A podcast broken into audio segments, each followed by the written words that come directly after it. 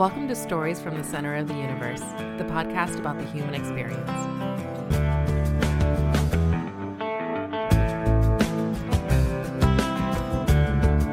Rich Dalton, welcome back to the Center of the Universe. This is your third time on uh, Stories from the Center of the Universe. And I, I, just have to say, you've connected me to a couple of really cool folks. Um, I, actually, I'll start with Clint. Uh, Clint's led me to uh, a nephew that's done incredible things. Uh, he's going to connect me to some other folks that are I'm just fascinated by, but I'm, I'm still fascinated by Clint. What a, what an amazing guy! Uh, he was the first person you connected me to, and I'm, I'm, like, I don't think it gets much better than Clint. Does that sound right to you? Uh, yeah, I, Clint is my mentor in, in, so many different ways, in so many different life. Clint, Clint's an amazing man. Uh, yeah, I, I, love that man, and, and he, you know, just so many so many different aspects. He's changed my life. Yeah, he uh, he's the kind of guy that if you surrounded yourself with people like Clint, you you you oh gosh, shape, right? I'd be on, on top of the world. Yeah, and then the other person you connected me to was Joey Beltran, and uh, Joey. I, I was very happy at the end. He said, "Hey, that was a lot of fun," or he said that was fun. Um, and you when I brought up Joey before we started recording, you, you, said something that I was like, "Holy cow! Tell me more." And you're like, "Ah, that's his story to tell." But I think at a high level, you can tell me uh, about the thing you said before we recorded. Yeah, Joey's another man I, I, absolutely love. You know, was one of my main training MMA training partners for for many years. Um, and and and he honestly he, he, he saved my life. He he played a huge role in saving my life. If it wasn't for him, I, you know, I don't know if you know, but he um he helped me, you know, figure out how to get into rehab and and kind of walk me through that process um, with knowledge that he had. And and who, if it wasn't for him, like I said, uh, you know, maybe I would have still gotten to rehab, but it, who knows how much longer it would have been. Yeah, so you, you have a, uh, a, a soft spot in your heart for both of those guys. Oh, what, yes, without a doubt. Yeah, and I got a chance to talk to him because of you, and I uh, absolutely enjoyed uh, both conversations. Um, and I, I, I, wish them nothing but the best, just like I wish you nothing but the best. All right, so just to do a uh, high level recap of our the first couple of episodes we did together. You lived in a few different places in the U.S. Uh, at one point, you end up with your your mom and your sibling, a sister, right? Yes. Uh, my wife was really good friends with your cousin Sharon, and I think I guess it was Sharon's idea. Like uh, Paul should have Rich on the on the podcast, and so that's our connection. You, you graduate from school, you end up spending a little bit of time in college, but you also did the uh, Marines as a younger man, canine police officer. You you wrestled for uh, a good chunk of your older uh, childhood into your twenties. Um, you're still involved in wrestling to some degree today, but you've also oh, yeah uh, done a lot of martial arts uh, that led to you doing MMA. Look, I played football in high school. You did too, Rich. It takes a certain uh, mindset to play football at any level, I think. Um, especially the higher you go, obviously, yeah. special mindset. But it's, but uh, I think you have to have a, a stronger mindset to wrestle. And I hate to admit that because I never wrestled, and I used to give wrestlers great for being shorter than me. Um, but the but to do MMA is a special level of uh, toughness that I I can only imagine. I, I can't really fathom. And you did that for for a while, uh, and so you're you're definitely one of the the tougher people on earth for having done that. Then you uh, obviously there's marriage. You have a couple kids. Uh, you end up being a DoD police officer out in uh, California. You're at 29 Palms, I think. Uh, Camp Pendleton. Pendleton, sorry and then uh, you, you run into some addiction challenges. And I, I, I think that's mostly what we're going to talk about today. Uh, sort of this journey through really bad spots in your life, man. I and you know it uh, better than I do. I, would love for the audience to to get some detail that you feel comfortable talking about as it relates to being in and out of addiction uh, and then to the place you've you've landed and you've been in for a while now, and you feel like you will never go back to those bad places um, because you figured out how to live a life where your mental health is has never been stronger, and it's so strong you can't imagine a life where you go back to those those dark places. So before we get into all that, one thing that I wished I talked about, I think in the last episode, and it's a it's a weird thing to bring up based on what I just said, but I, I need to check this box. Tell me the Lyme disease part of your story. Um, so while I was in my second rehab, um, I was just got put on Suboxone, which is a, a, medication to help you get off of opiates, all while it's another opiate. Um, so I just gotten on my on thyroid medication again because I had been diagnosed with hypothyroidism probably ten years prior, and so uh, I started getting really, really fatigued to the, to the point where I was sleeping nine, ten hours a night, still exhausted, uh, falling asleep, standing up, talking to people, like just dozing off um, in the middle of conversations, um, getting kicked out of a meditation class for for dozing off and snoring. Um, the VA got me a job. You know, for four hours, I, I'd check in, and, and, then 20 minutes later, I was trying to find a spot to sit down and, and, and close my eyes for 10, 20 minutes, just to, you know, or five minutes just to, to, to, and I, I, didn't know what it was. So I go to my doctor and, and, and she does some tests. And that happened to be something that was her expertise. She brought it up for my initial check um, and I don't know if she forgot to check that, you know, to test me on that or if it came back negative, but yeah. So then she, I, I you know, after, I don't know, maybe a couple days, she t- comes back. Oh, I got the results. And I jokingly said, oh, you know, is it cancer? And, and she's like, no, it's Lyme. And with a big smile on her face. And I think that's because she knew how to treat it. And, and, and, but yeah, that was, um, uh, you know, I, I think that played a big part in my role with my mental health and my depression and, and, and everything else that was going on in my life. And, and, and, uh, but yeah, that fatigue. And, like you pointed out, I, have been a Marine, a cop. I, I, I know fatigue. I, I, I, you know, there's been plenty of times where I spent many hours, you know, or many days, you know, not sleeping and working, you know, a lot. And this was another level. And you had probably had it for, it sounds like a few weeks.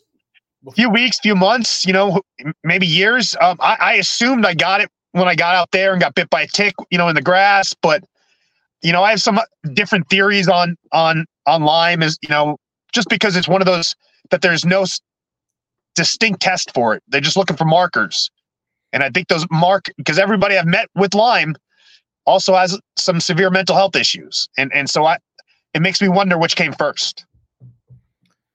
Yeah, you'll probably never know, right? Yeah there's no i mean you can make some educated guesses but i you you could probably drive yourself crazy exactly yeah uh, yeah I, I, knew a guy that when i was in the army um, we were out in missouri somewhere and and he got lyme disease and he had these really weird concentric circles on his back. And i don't know that that's from the the bite location or if that's one of the symptoms that some people get when they get lyme disease but he was they knew almost immediately what the problem was, and he was completely out. Like he he he was conscious, but he could not move. He it was the most exhausting thing he said he could ever possibly imagine, and that's when they they caught it early. You were living with it for who knows how long. Yeah, I, and that was my theory is that they caught it early. They put me on uh, antibiotics um, immediately. She went a little bit heavier than she normally does, um, as far as the dosage wise.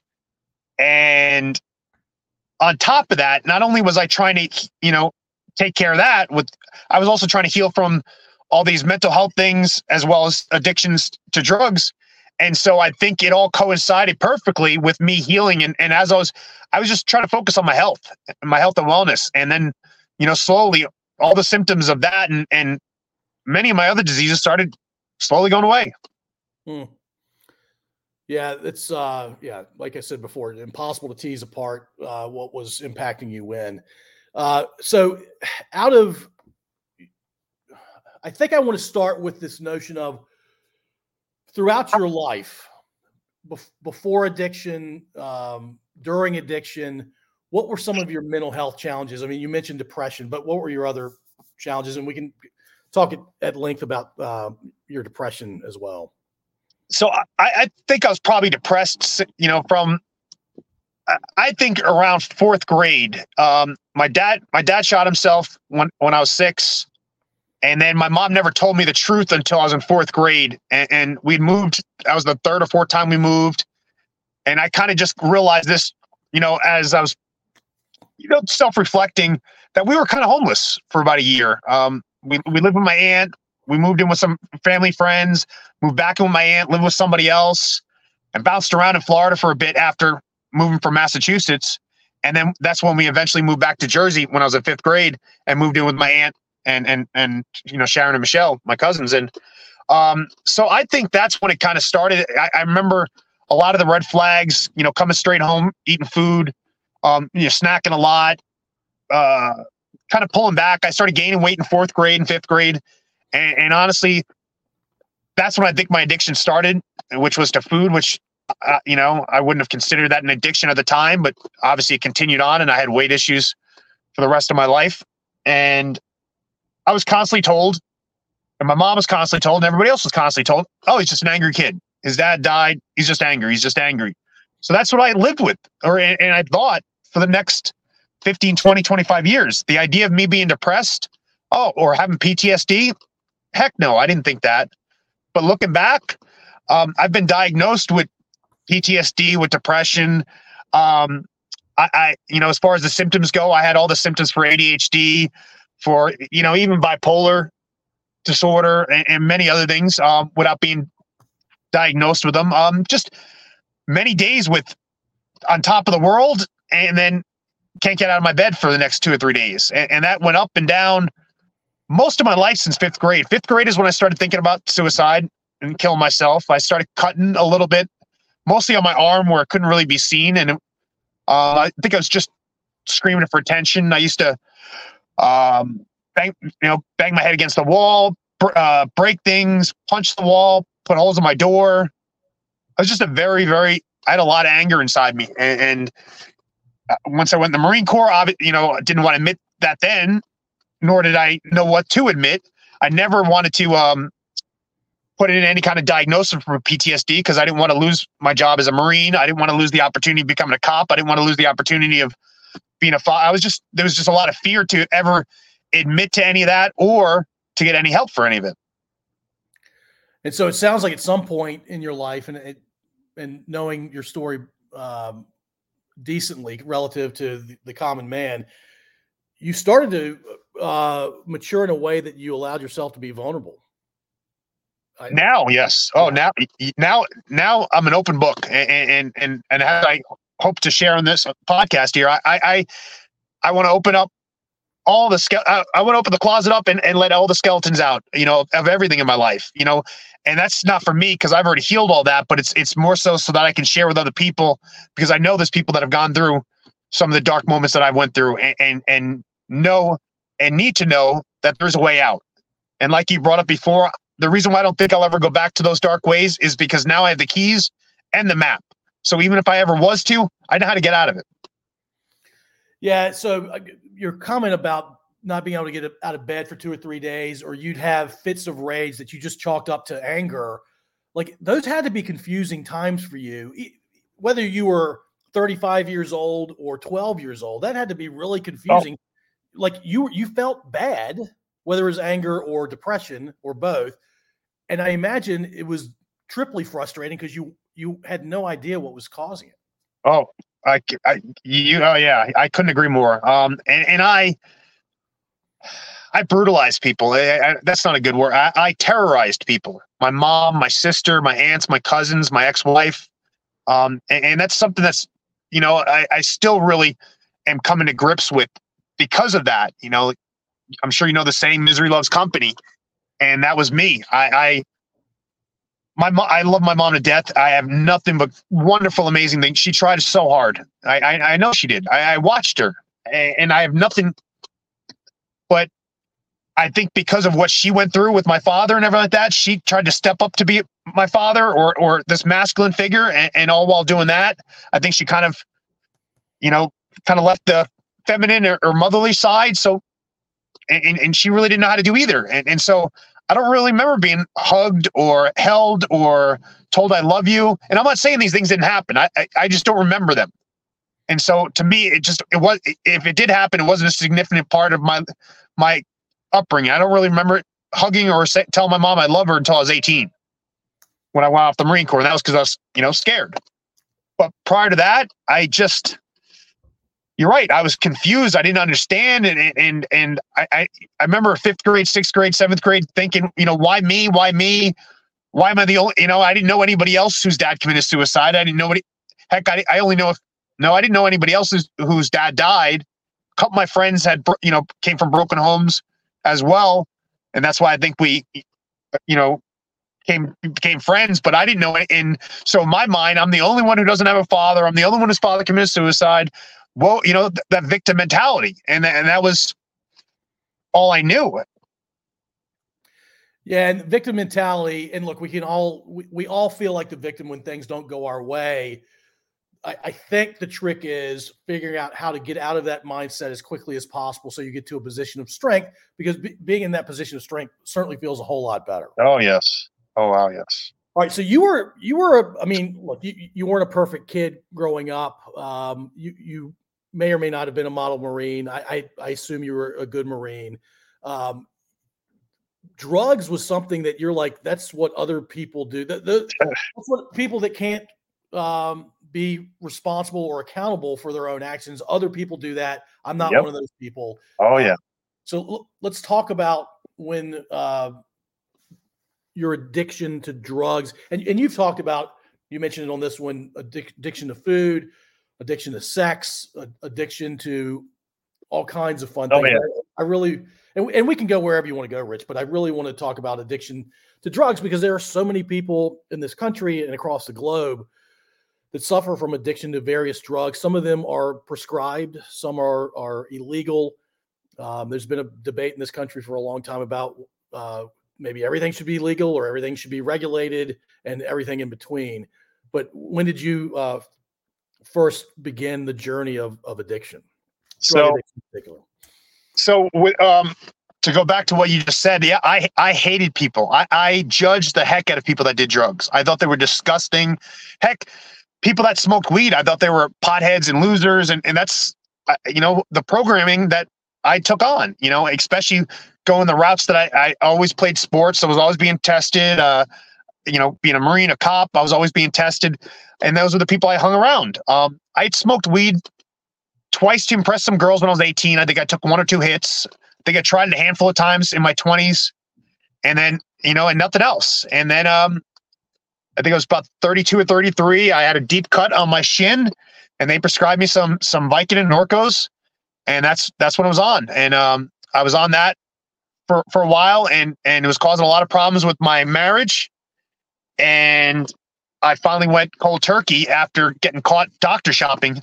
Um, I was going back and forth between my insurance and, and the VA, and they called me, and I went cold turkey for about a, uh, maybe a year, and but I also wasn't doing it martial arts anymore, and so my outlets to deal with that anger, I think that all got turned on my ex-wife, and um, unfortunately, and I, I think I a lot of anger verbally. I never physically harmed her, but looking back, I, I think the verbal abuse that I, I, gave her was probably worse than the physical abuse. Um, I, I, never thought that at the time because I was I, I, kept telling myself I would never hit her, never hit her.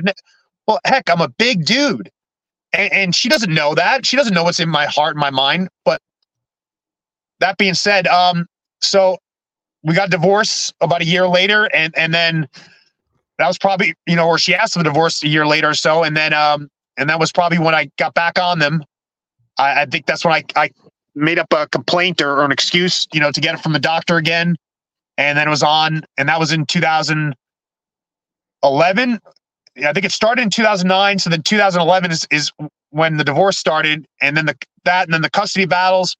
So that made it worse, and that that went on until 2019, and it got to the point where I was taking 35 Norcos a day, or eight to 12 oxys oxy, uh, you know, 30 milligram oxys, usually with laced with fentanyl, um, or combinations of that. And, and then that led to, um, you know, especially if I didn't have those Norcos, the Norcos were my, what worked for me. It, it was the one thing that got me out of my head and, and, and relieved me most of my pain. I would usually take, like I said, between 10 and 13 a day, which, like I said, led up to 35, or excuse me, 10 to 13 at a time. 35 uh, about 35 a day so i do that two to three times a day depending on how many i had um, which was costing me about $300 on the streets um, so after a couple years the doctor cut me off i then was getting him off the streets from quote unquote friends I found another doctor um, that I went up and, and was getting them from was paying three hundred dollars, and I'd get ninety from him. They'd be gone within three days. Three. You're you're spending hundred bucks a day on this habit. Um, sometimes up to three hundred dollars a day. So let's back up. In the previous uh, episode, you said that hey, I, have had surgeries on uh, shoulder. I think you had a knee surgery as well, and you were prescribed pain medication. Then the difference for those two surgeries and the pain medication and uh, your deep cut on your shin was you you didn't have MMA in your life or an outlet that allowed you to breathe to have some an opportunity to heal. And so the drugs it sounds like became the way you managed life. And honestly you're right. And i'll be honest i can honestly say drugs saved my life. And, if it wasn't for drugs, I think I'm still suffering with all kinds of other addictions and, and, still running my head into the wall and trying to figure out what the heck's going on. And and I don't, you know, this rehab for food addiction, sex addiction, and porn addictions are not usually covered by insurance and and are not easy to, find or get into or or uh, heck, I, I, I also didn't think I had a food addiction. I, you know, I, I just thought I was fat. I was, thought I was lazy. I, I had all these other terms in my life for myself. But yeah, they, they, I, I am beyond grateful for the drugs and for that for the rehab because it did save my life. And and the first, the other thing, the other difference I I believe, I, I've been prescribed Norcos twice for my two knee surgeries. Um, maybe for when I fractured my collarbone, but I don't think so. Um, and so when I was prescribed those two things, I think I was in a much better place in my life as well like my mental health. And so when I got prescribed in this time, all of a sudden, all my pain, my worries, all the thoughts, the would haves, the could haves, the should haves, the the regrets, the guilt, the shame in my head, all I wouldn't say went away, but it it it it it, it kind of disappeared, or at least dissipated. And I, I that was probably the best I'd felt since I was probably 16 it, it, I, I, take it back. It, I, it might have been the best I'd ever felt because I'd get home from work after a 14 hour shift. I'd pop, you know, one, maybe one and a half.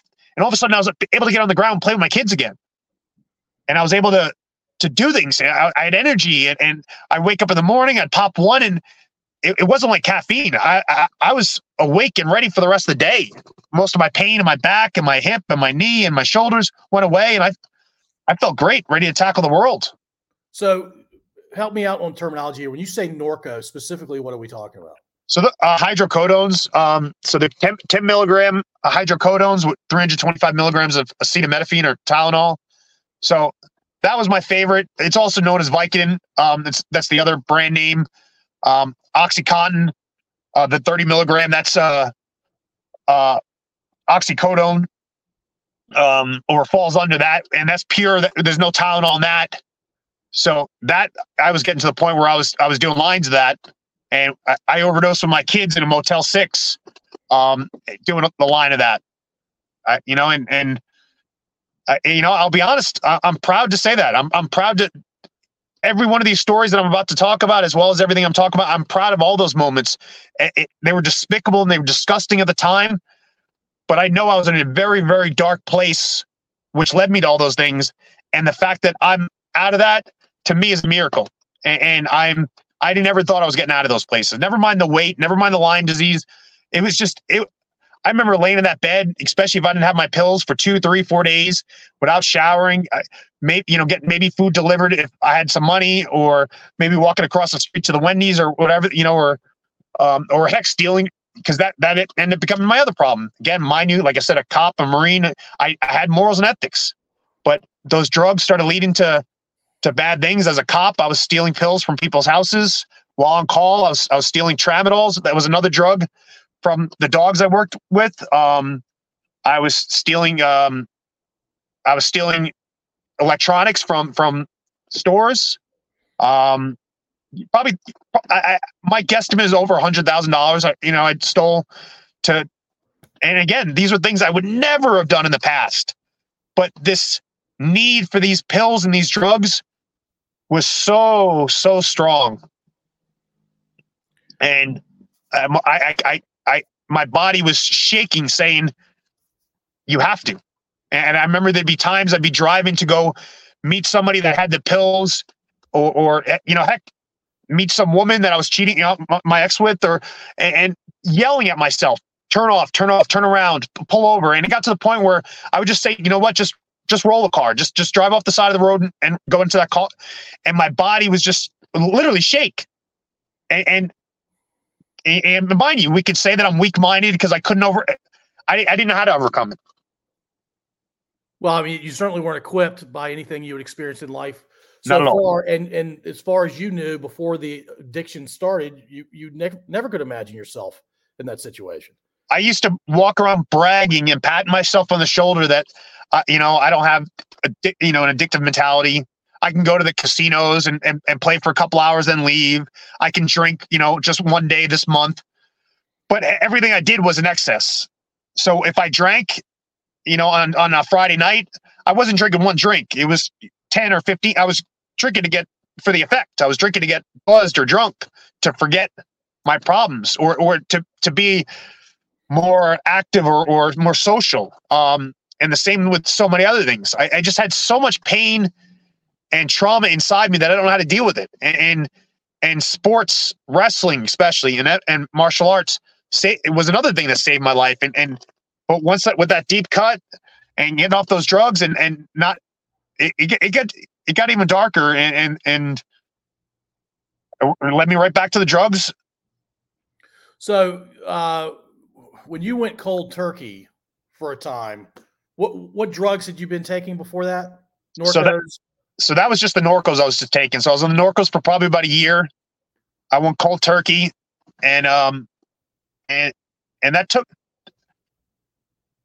I was in withdrawals for probably about five or six days. You know, like more like flu-like symptom for you know four or five days, and then for the next two months, my you know I, I had stomach issues, like severe stomach issues, because I had stomach problems probably since fifth grade, which I believe is from stress.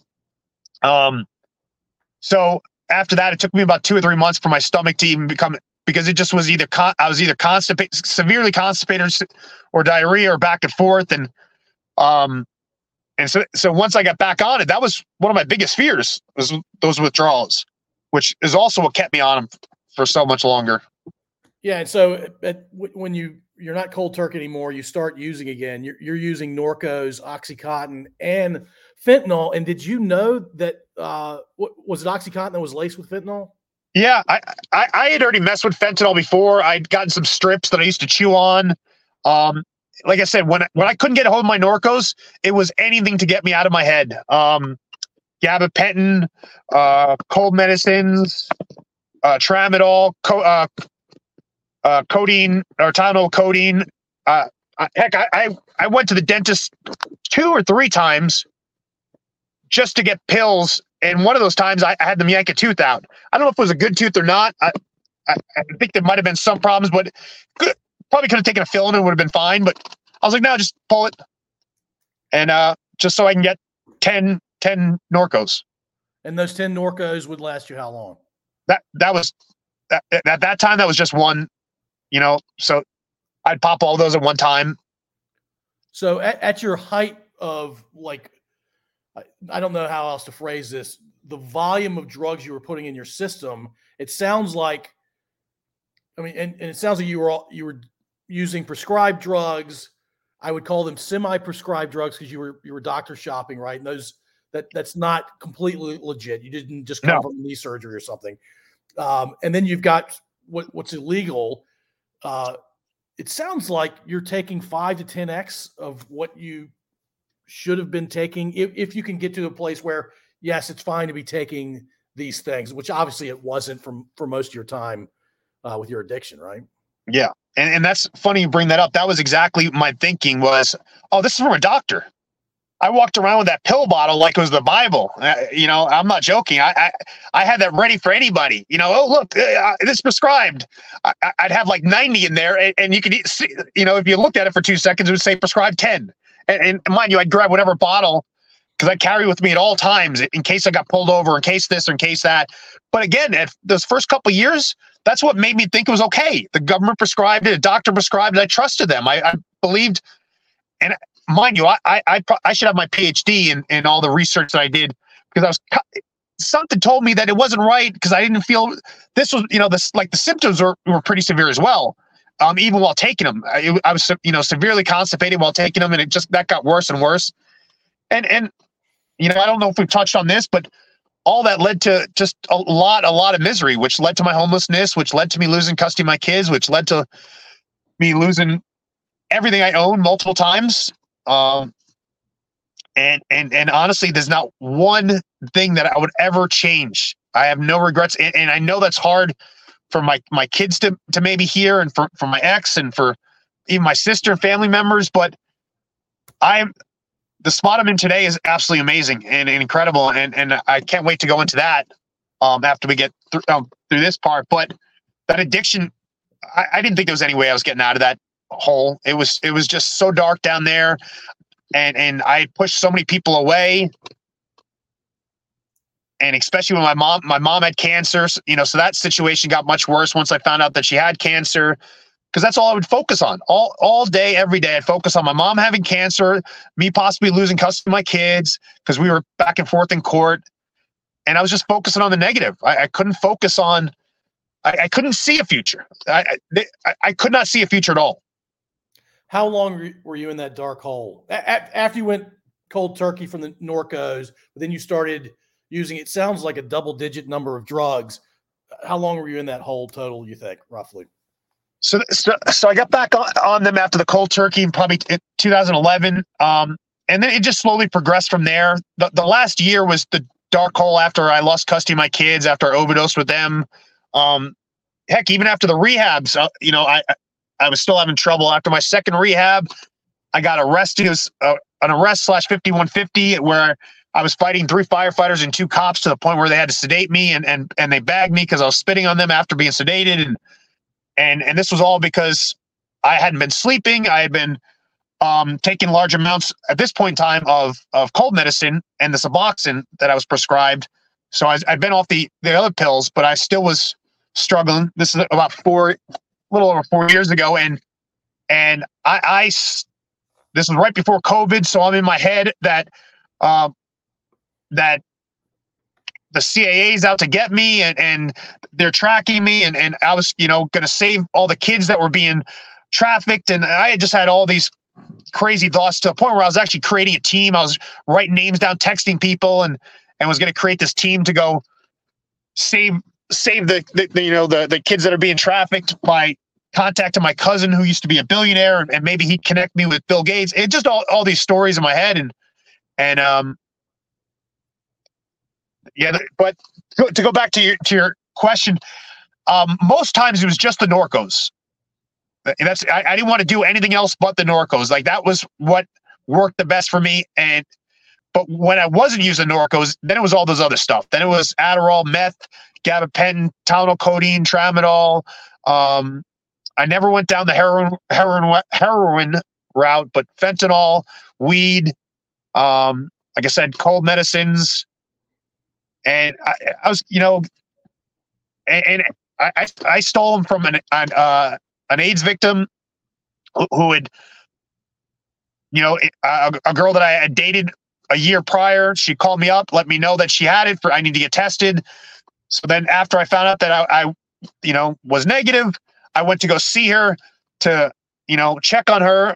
But with deep in my back of my head, thinking that she probably had some pills that I could get a hold of, and and she, she called me on it, called me out on it. I, I went off on her and, but there's, there's not many things I wouldn't have done for those pills. And, and if I would have stayed on them, it would have just got worse and worse. And uh, you mentioned CAAs earlier. What, what is that? CAAs? Yeah, maybe, maybe I misheard you. Uh, yeah. Well, all right. So forget that. I, I'll, I'll figure it out when I listen to this the second time. Okay. Um, do you have a, a cousin who used to be a billionaire or was that manufactured? No, no, uh, yeah, um, yeah. He he was he was the second wealthiest uh, person in Texas. Um, uh, you know, in the top, you know, couple hundred wealthiest in the U.S. and in the in the world. Um, he, he's big in oil, and so uh, the only reason why he's not anymore, to my knowledge, is because the divorce, which I don't think I, I think they stayed together. But um, you know, great guy, you know, and and and so that was my my theory on on I was going to contact him and and ask if I could intern for him or something like that. And uh, it sounds like you had gotten to a place where you didn't know which way was up. You you were out of your mind most of the time. Oh yeah, I I, I remember call. I was in, I think my second sober living. I remember cry, crying like a baby walking down the street, begging my mom to come, you know, move in with her. Um, she was living with my aunt and uncle in Texas, and and I know she was, you know, and I I, I just didn't. I had no place, had no place to go in a sense. So like I, I wanted to go home. That's what I kept telling myself. I just wanted to go home, but then I kept realizing I don't have a home, and so my mom said yes that night, and then the next day the story changed. My sister, you know, calls me and she's like, "No, you can't go there." She's like, "Like, why would you even ask that?" And but at the same time, my sister, my mom, nobody really understood the pain that I was in because I didn't share with them the pain that I was really in. And heck, I, I, I don't think I realized how much pain I really was in either. It sounded like you had uh, no concept for how to even begin to help yourself. Not at all. Not, you know, um, people would give me advice, and, and, and I look back and I, I, remember a lot of the advice that I was given, and, and it makes sense now. It makes perfect sense now, but at the time, it didn't. And I felt like I tried it. And again, I think we've talked about this. I was a personal trainer with, you know, not not only a lot of background in, in health and fitness, but a lot of research. Like that was something I really enjoyed looking into and reading about, and for myself, for for other people, um, on all aspects of it, but not necessarily the mental health aspect. More so the fitness and the nutrition aspect, which, again, even those things, I, I realized I went down a lot of the unhealthier paths. So people are giving you what is really useful advice, but looking back at it, but in the moment, you're like, this doesn't do anything for me. Yeah. Uh, and it sounds like rehab the first time, or maybe the first two times, really didn't get you down the path that you eventually found. Um, looking back at it, those people that had wise things to say, could they have said it differently, or maybe chopped it up into smaller increments for for next steps, sort of thing? Or you just think you you had to go through the journey you went through to get to where you are today, and it is what it is.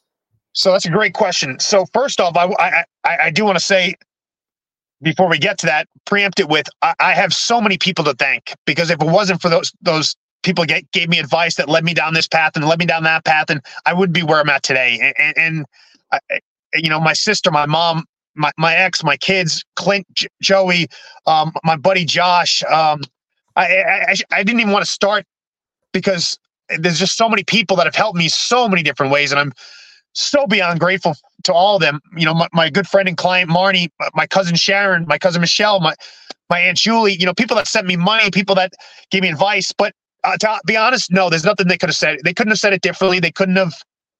I I, I wasn't ready. I, I just I wasn't ready. You know, mind you, I didn't know that or understand that at the time, but I can see that now with the clients I work with. You know, you have to be ready. And, and Clint was the one who helped helped me teach that. He, he started he he let uh turn me on to Jim Rohn, who was Tony Robbins' mentor, and and I'm now a huge Jim Rohn fan. And he, he, you know, when he was talking more so about the sales aspect, about knowing that person that's ready to commit, and and that sales aspect also falls into place with everything else in life. And I, I just again wasn't ready. I the you, you could have banged me on the head, and because I I had to hit many many rock bottoms, and and the rehabs they did they were great. They were phenomenal. I, the first one i did 45 i did a three day detox medical detox then 45 days in the lighthouse up in anaheim and, and that was amazing. The, the i still talk to a couple of the uh, staff there and, and and a couple of people i went to uh, that i went through with. Um, and then about a month or two later i went out to, to new york to go quote unquote help out my aunt who had, had some medical issues and i stole pills from her. And then she caught me and i i gaslighted the heck out of her, which is something I realized I did a lot, especially to my ex-wife.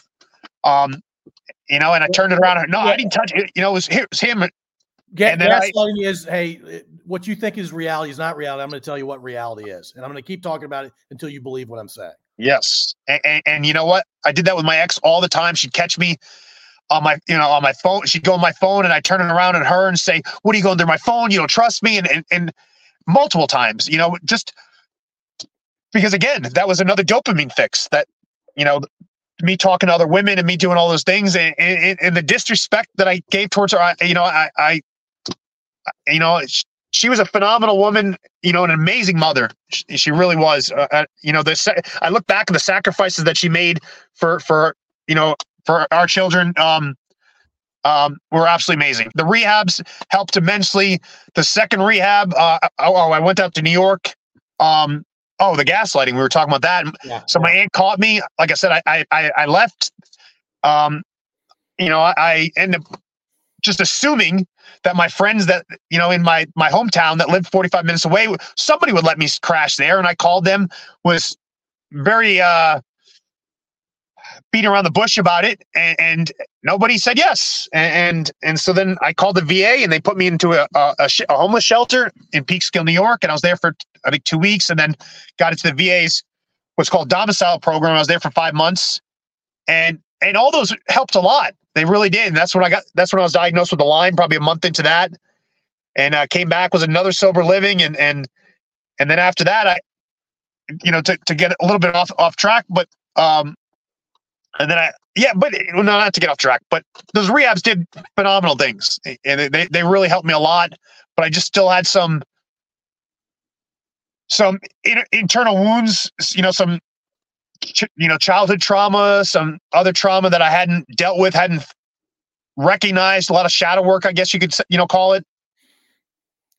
Uh, so so rehab helped in in some ways, but it didn't fully allow you to be where you are now. Um, would you say that the addiction was, and it sounds like based on, on how you just described it, it was mostly an emotional addiction versus a physical addiction. You, you weren't post rehab, you weren't physically addicted anymore.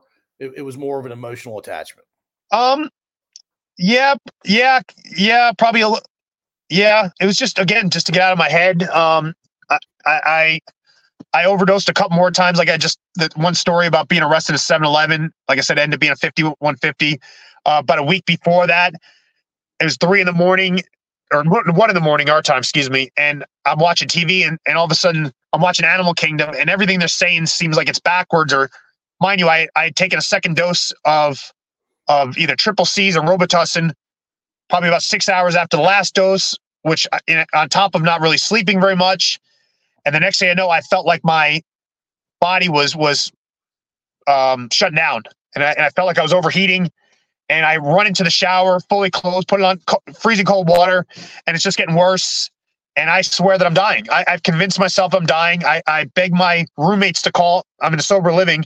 I beg my roommates to call 911.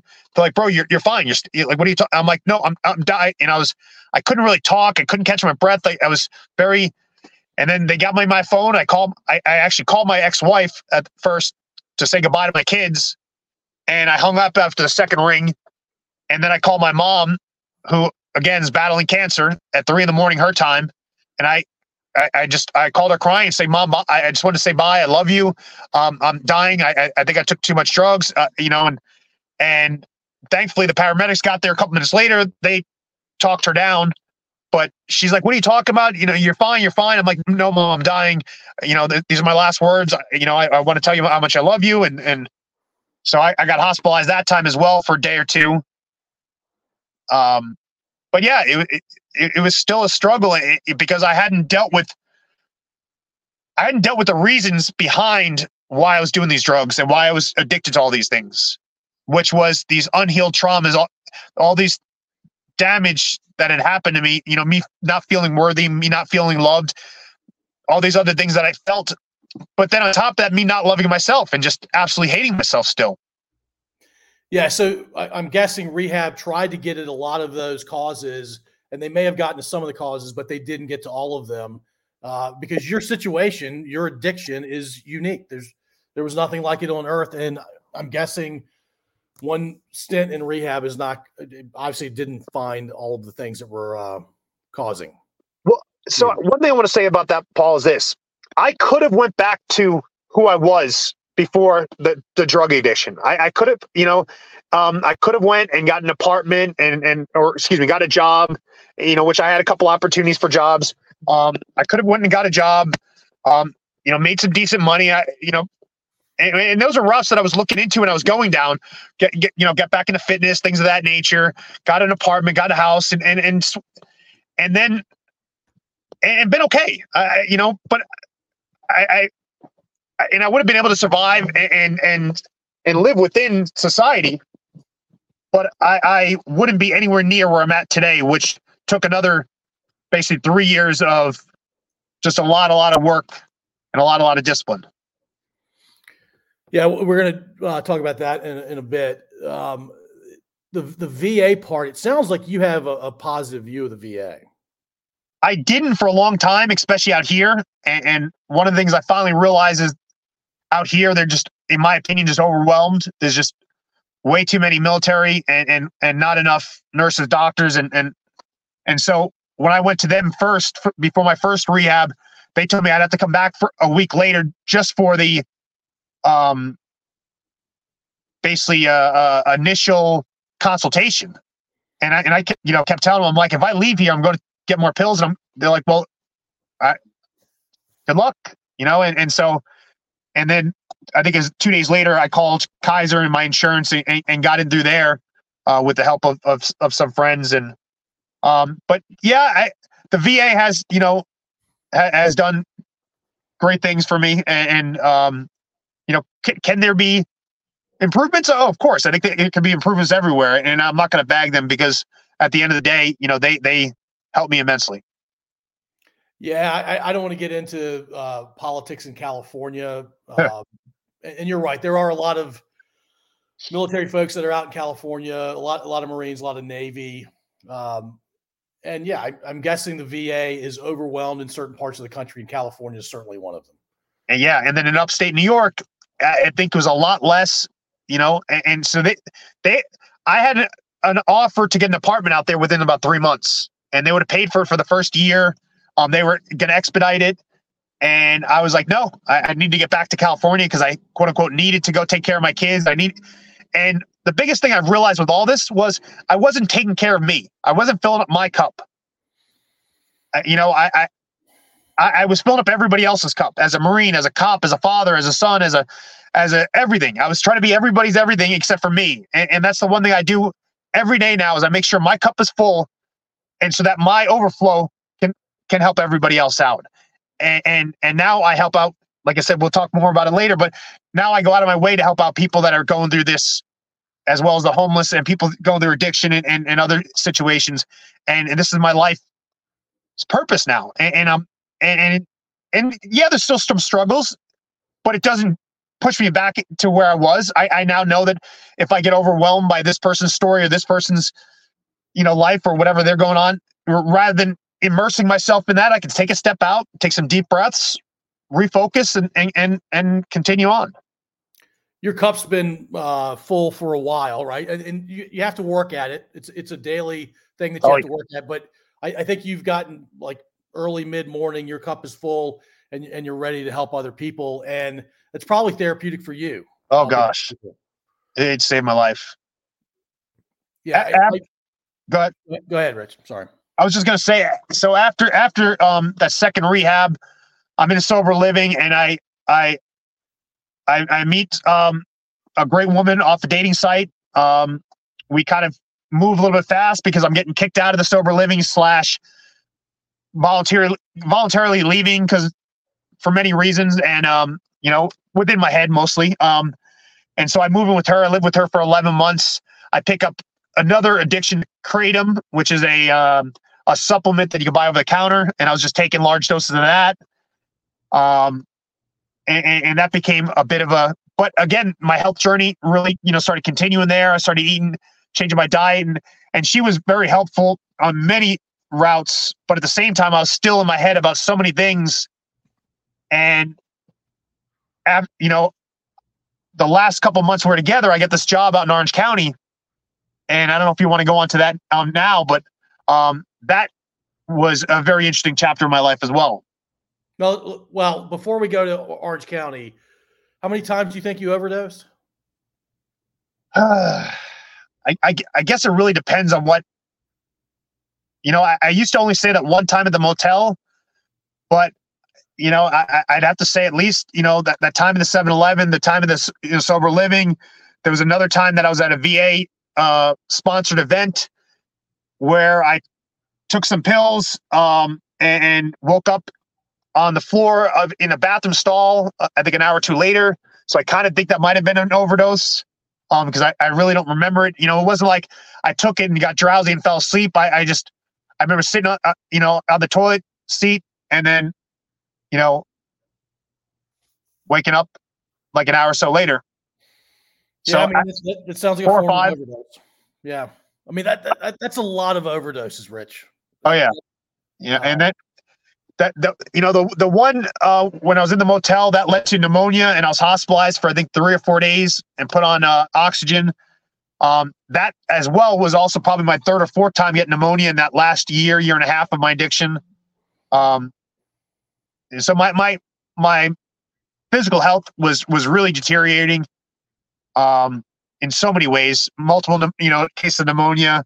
Um, multiple cases of, of, of, just illnesses and sicknesses on top of my ba- body falling apart. It got to the point where I couldn't do one push up. I couldn't hang from a pull up bar. So my ego is also going nuts now, trying to figure out who the heck I am now because I've always been this big, strong man now, and I can't even push myself off the ground or, or lift myself off the ground. And, and that again drew me back into a deeper hole. All right, let's talk about Orange County. And you you still were addicted uh, for this part of your life? So, uh, in a different way, you know what I mean? And mind you, none of these things I considered addictions anymore because I wasn't in the the hole I was before. You know what I mean? I, I was pretty proud of myself. I was off those Norcos, and the addictions were, you know, stuff that was over the counter, things of that nature. And um, so yeah, I get a job working um security for doing underground poker games, and this is in the middle of COVID. And so I, I get that job and, and again, mind you, I'm a cop. And, and, and so I, I, mind you, I didn't consider an underground poker game. I, it was just in people's homes and, and, and they were very, in very nice homes and penthouses and mansions and things of that nature. And, and I was pretty proud of myself because I was making a lot of money. I was patting myself on the back. I'm, I'm after I, the ex and I broke up, I ended up moving out to Orange County and I, I basically start staying where we're running the games, you know, at this in this penthouse in Irvine. And so now I'm working the games and I'm, I'm living in a penthouse. I got pockets full of money. And I got a, you know, I got a car and, and I'll be honest, I'll pat myself on the back because I'm like, oh, oh, excuse me, take that back. Let me rewind. I'm doing this job out there doing the security and I'm, I'm with my ex. I go to work, come back and that's it. You know what I mean? And, and I'm making money. I'm saving money, about to buy a car.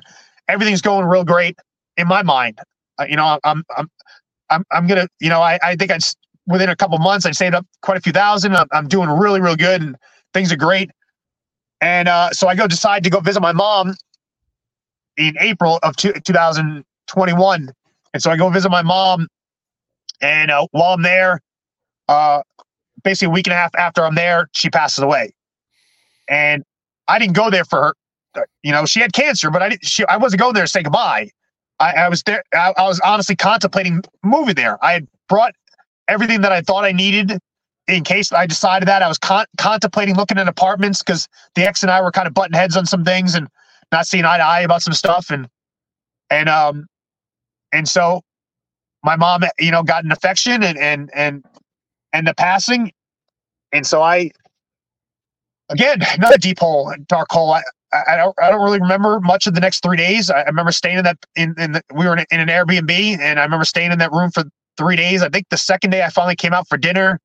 The third day it came out for for lunch. And I think the fourth or fifth day, my sister, my aunt comes in and is like, "Hey, um, you don't have to go home, but you you can't stay here. You know, like what, what's your plans?" And my mom had left me her car. Um, so and now I have this car that I need to drive back to California or come get, you know, and so I ended up driving it back and it ended up being one of the most um, healing things ever, you know, driving it back by myself. And, and so I get back to Orange County and my buddy that I was working with, all of a sudden he's like, Hey man, you know, it's on, you know, and starts telling me some stories about what, what's been happening. And, and all of a sudden next day I know, I'm getting not addicted, but involved with Coke, um, Adderall, um, and the girls there, the girls that I'm working with, and and and other girls, you know, getting massages and and again spending this money, not buying lavish things or, or anything like that, uh, but I I'm spending the money on other things. Um, in, in a sense. And so uh, I, I was patting myself on the back, walking around. I'm like, I got this. You know what I mean? You know, it's been a couple months. My mom passed away. I got money in my pocket, a car. I'm living in a penthouse.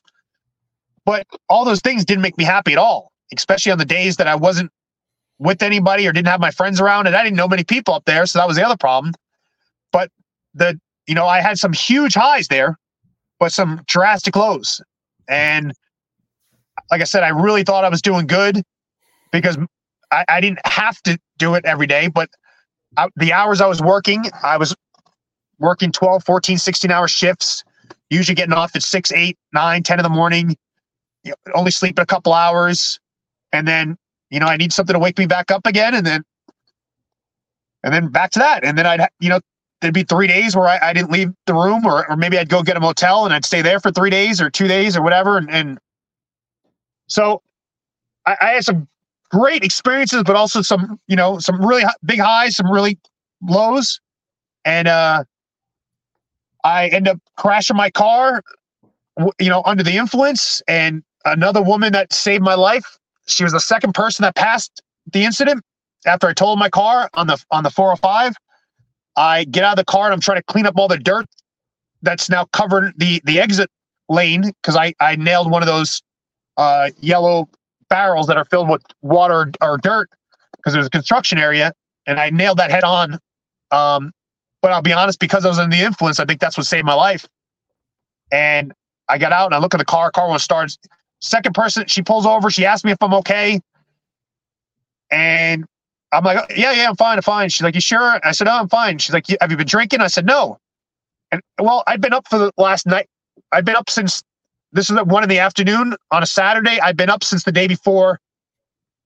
Well, I've been up since the, two nights before, but I've been partying um, since about um, two of the afternoon the day before. But I wasn't drinking. I was smoking weed, maybe doing a little bit of coke, and so I didn't think. But then I, she's like, "Are you sure?" She's like, "I smell it on you." She's like, "I'm not trying to judge," and then I'm like, "Oh crap!" I just had two uh, white claws right before I left because I wasn't planning on leaving but I was going to deliver some coke to somebody, um, you know, one of my clients, and so I was like, I said, yeah, yeah, I, I have, and she's like, I know you don't know me, I know you don't trust me, you have no reason to, but just do me a favor, go grab your stuff, get my car, and and and I'll take you wherever you need to go. And for some reason, I didn't hesitate. And if it wasn't for her, I would have sat there and waited for the cops to come, and, and I, I, I would have arrogantly been thought I thought I was fine until I was in, in handcuffs and, and in jail because in my backpack, I also had, you know, probably a decent amount of Coke and Adderall. I might have had my unregistered gun. Um, and, you know, I, I was under the influence of, of at least three or four different substances. So this is now roughly mid 21. Yep. You've been 20, 22. Mid, sorry, mid 22. No, uh, tw- yeah, late 21 probably. Late 21. You're uh you're you're still clearly battling some demons and you're and you're self-medicating in, in some ways um, but you've been clean now for how long at that point in time clean from the norcos for almost two years okay and, and so, so so you're in a really good place now. How long would you say you've been in that good place? Oh oh right now? Oh you're speaking of right now? Yeah yeah yeah. Well before we get to right now um just to finish off orange county that that you, you would have thought would have been a rock bottom for me to get out of there and and and, and that wasn't. I, I you know went back into that lifestyle for another month or two or a month month and a half and the last day i was up there i was involved in a home invasion where three guys came in with guns um to, to rob the place normally i would have been working but the game had been called early we didn't have enough people there um another game had started up it was just a friendly game so i was downstairs trying to sleep because i had a jiu-jitsu tournament two weeks prior and at this point in time, this month, month and a half, I've really been diving deep into my shadow work and I was doing a lot of healing. I was getting real healthy. Uh, physically, I was in the best shape of my life. Um, I was fasting. I was eating real, real clean, organic. And um, and so this home invasion was, you know, that was what you know spilled it over, especially when I found out that they were quote unquote looking for me. Um, and yeah, I, I think the reason why they were looking for me is because they knew that I did security there, and so I think either they wanted to either take care of me or just make sure that I wasn't going to cause a problem. So that, but long story short, as I was downstairs, I just heard some commotion and it was just a lot of loud noise up there. I couldn't, I didn't know what was going on. I had no idea. And, and I remember knowing that my gun was 12 feet away. And I remember going through all the thoughts in my head, probably within 30 seconds, if I would have grabbed my gun, go upstairs. And, and, and mind you, I have no idea what's going on. But one of my thoughts is that, you know, somebody was stealing from, you know, it was just a fight. And, and some of the people I knew up there were, were heavy hitters. And I'm like, do I walk into, you know, a, a, situation where there's eight people that I don't know, you know, and I knew a couple of them, but I, I something just said, grab your bags, which were at the end of my bed, and get out of there.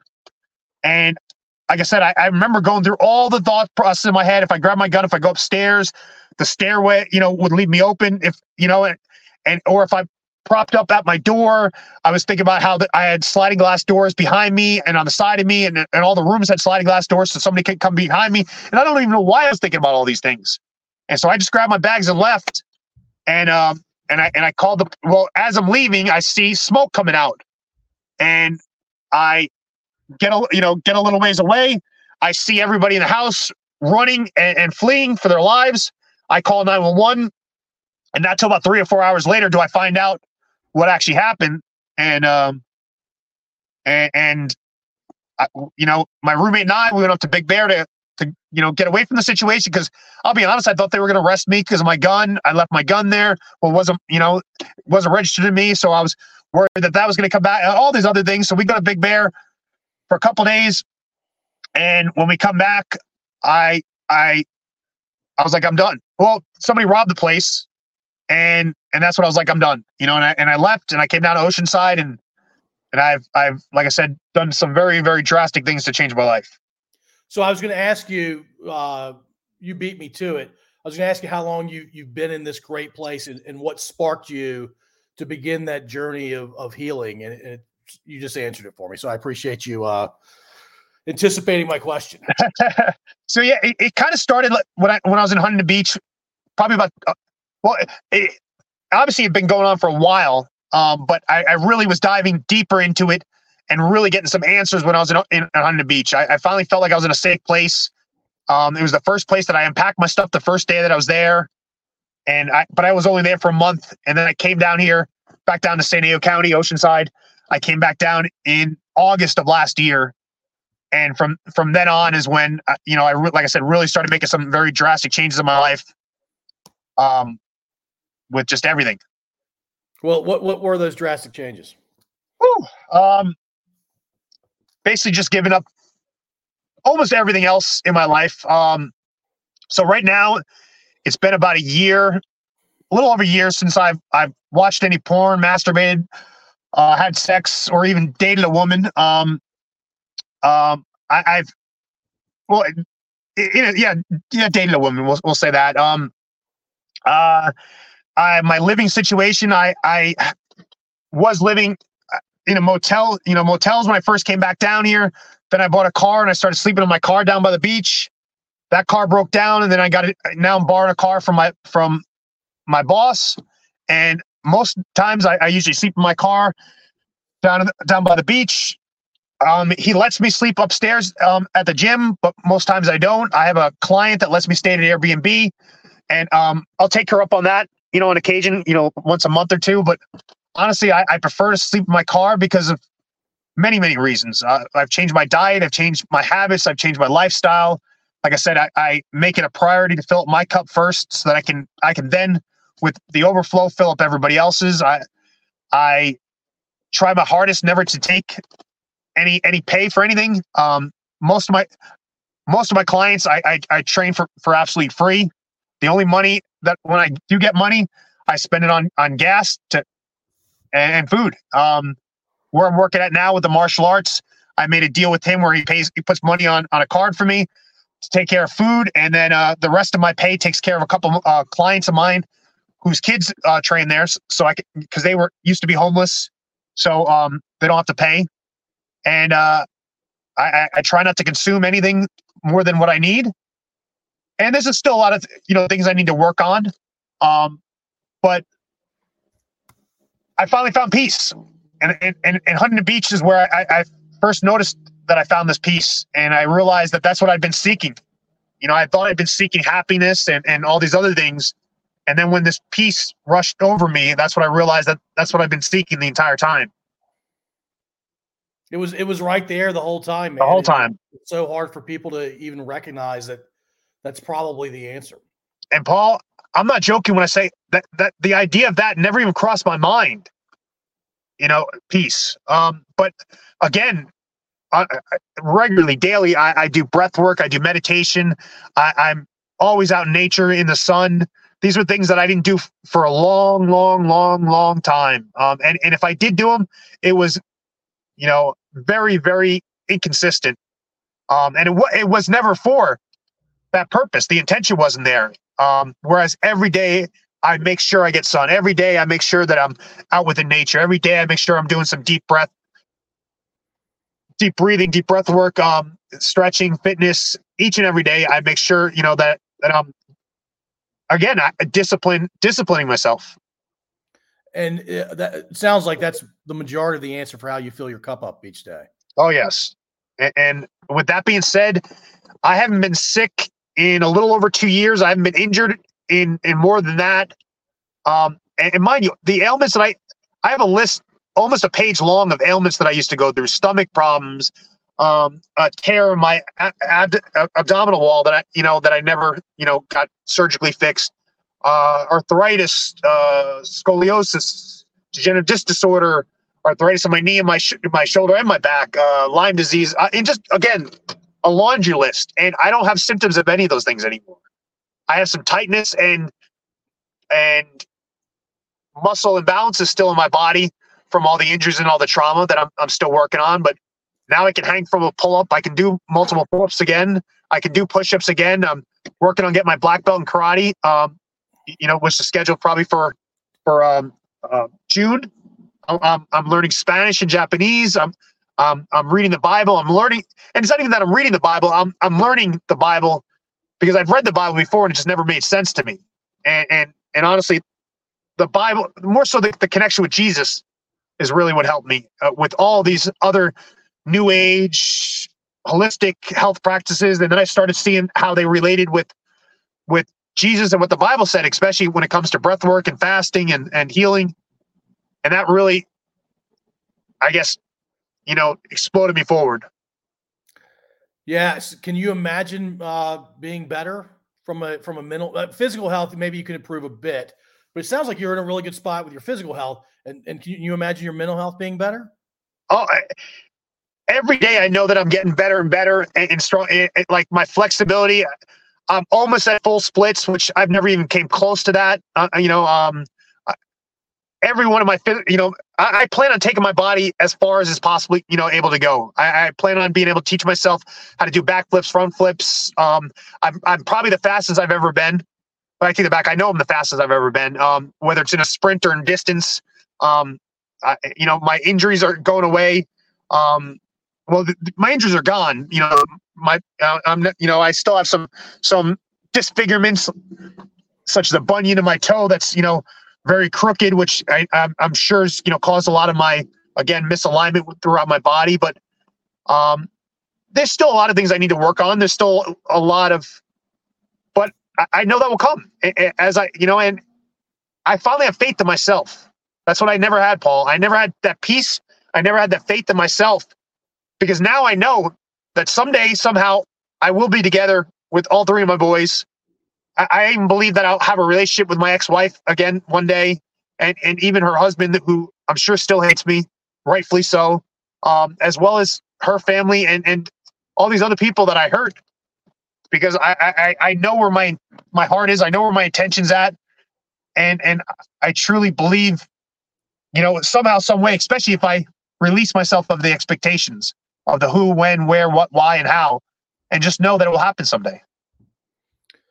Yeah, I've only known you uh, for what a few months now. Um, your your story of dark, dark places, um, not understanding what was entirely driving that for most of your life, uh, but to, to know you for the last few months, I'm like, I, there's no way you went through all that.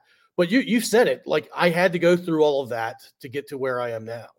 And, and, and you know what?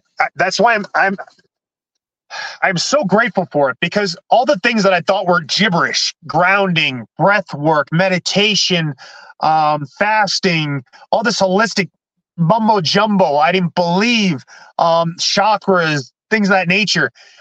They're all the same. I, I know the Bible and, and religious call calls it prayer and, and and other things, and and then yoga calls it this, and then this religion calls it that, and every everybody's it, they're all the same thing. And I think we're all arguing over the differences rather than focusing on the similarities. And if we focus on the similarities, which is what I started doing, that's when my life became so much more peaceful because I used to love to argue. And if you ask Sharon that, she'll she'll won't even hesitate. That was probably one of my biggest pastimes. I would argue with my mom, my sister, my ex, uh, my cousin, um, any anybody online that even, you know, I, I I would seek out arguments uh, were those dopamine hits? Yeah, yeah. You know, and again, that that misery loves company idea.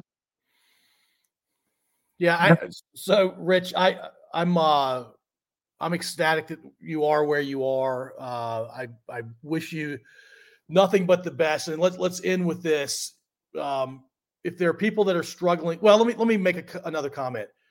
The fact that you get so much uh, pleasure is not the right word, but fulfillment from helping other people is so much is infinitely more valuable than you actually receiving payment the way we would think of about a payment.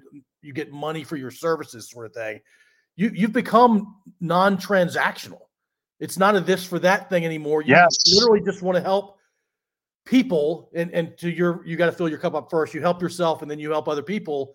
Um, I, I can't imagine myself being at at that place. I, I can't imagine 99% of humanity, but I think you found your version of nirvana, man. Uh, it's it's yeah. Uh, honestly, like I'll be I'll be honest, you know, and I have a lot of theories, but I, I truly believe that heaven and hell is right here on earth, and I, I truly believe where I was living before was definitely hell, and where I'm living, you know, now is heaven. And and and if you if the way I read the Bible, the Bible says the exact same thing. I, I believe that's what Jesus was saying: is that the kingdom is within us, and the, and the kingdom is upon us. And, and and I think that what that means is, right now. And, and I think it's a mindset.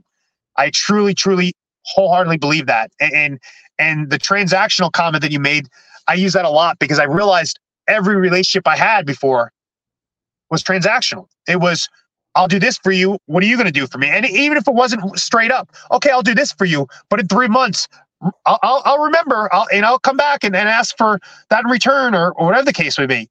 And, and that's, you know, that's not why I'm doing it now. I, I'm, you know, I'm doing it because I remember how much pain I was in, how much suffering I was in and how miserable that was. And the fact that I'm at where I'm at, I would feel horrendous if I didn't give back, if I didn't share my story. Like, and that's my purpose now is to share my story and and, and to walk with people on their path, not to force them on my path, not to force them onto A's path or, or religious path, or walk with them on their path. You know, I I have clients that have called me, you know, that that are trying to get sober, that have called me, asked me for for money or asked me for booze, and I'll go buy it for them. And, and, I, I, again, I want to meet them where they're at rather than trying to force them to be something that I want them to be. And, and so I just try to be there to love them and care for them and show them I, that, that I understand and that I can, and, and walk with them and, and I guess do the best that I can. I, I mean, I think we've touched on several lessons learned throughout this conversation and the prior two, but if you could boil it down into the biggest lesson you've learned, uh, based on the journey that we've tried to articulate through these three recordings, what, what would you say the biggest lesson learned is? I think the biggest lesson to learn is is is every one of our goal should be to heal ourselves, to heal our inner and outer wounds, and be the best version of ourselves that we can be, and then from there, that light can then shine outwards, and, and, and I think that's what changes the world. I think if each individual works on themselves, because again, like I said, nobody could have helped me get sober unless I was ready to get sober. Awesome, and, Rich. I, I know from uh, since the last recording, uh, you, you, were really looking forward to this because I, I, think, and I don't want to speak for you, but I think you thought this would be the most important conversation because you would be the most uh, laid bare, the most vulnerable, and and really sort of say, "Hey, here's here's the crux of my journey through very painful things to a much much better place where I'm helping other people in really powerful ways. Uh, and so I hope this has done what you uh, had hoped it would do. And uh, l- let me ask you this: anything else you want to touch on? Um, I, guess a big thank you to you and, and to anybody listening, as well as to everybody that helped me on this journey. And like I said, I listed a couple names, but you know, God, my mom, my sister did so much to help. And just again, I I almost don't want to say anybody's name, but again, I had so many mentors, people that I've never even met, such as Joe Rogan, the Sadhguru, and Jay Shetty, and Jordan Peterson, and and, and all kinds of just you know different philosophies, and and and and I just you know I think we all need to fill up our cup, and if we all fill up our cup and find peace within, then that will then extend outward. Uh, I think we're going to leave it at, at, that, Rich. Thank you so much for doing this. Thank you, Paul. I, have uh, I've I've learned a ton from these conversations, and I am. I've said it before, but I'm very happy you are where you are now, man.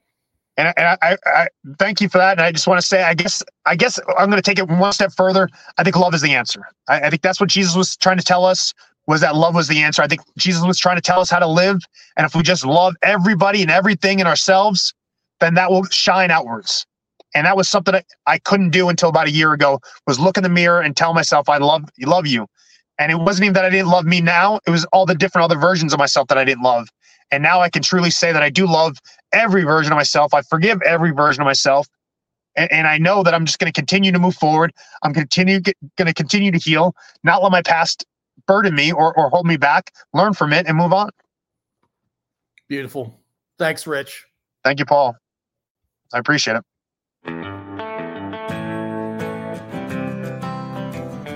Thank you for listening. If you enjoyed this episode, please subscribe to wherever you listen to podcasts. We'd also really appreciate if you'd rate and review us. You can find us at scodupodcast.com.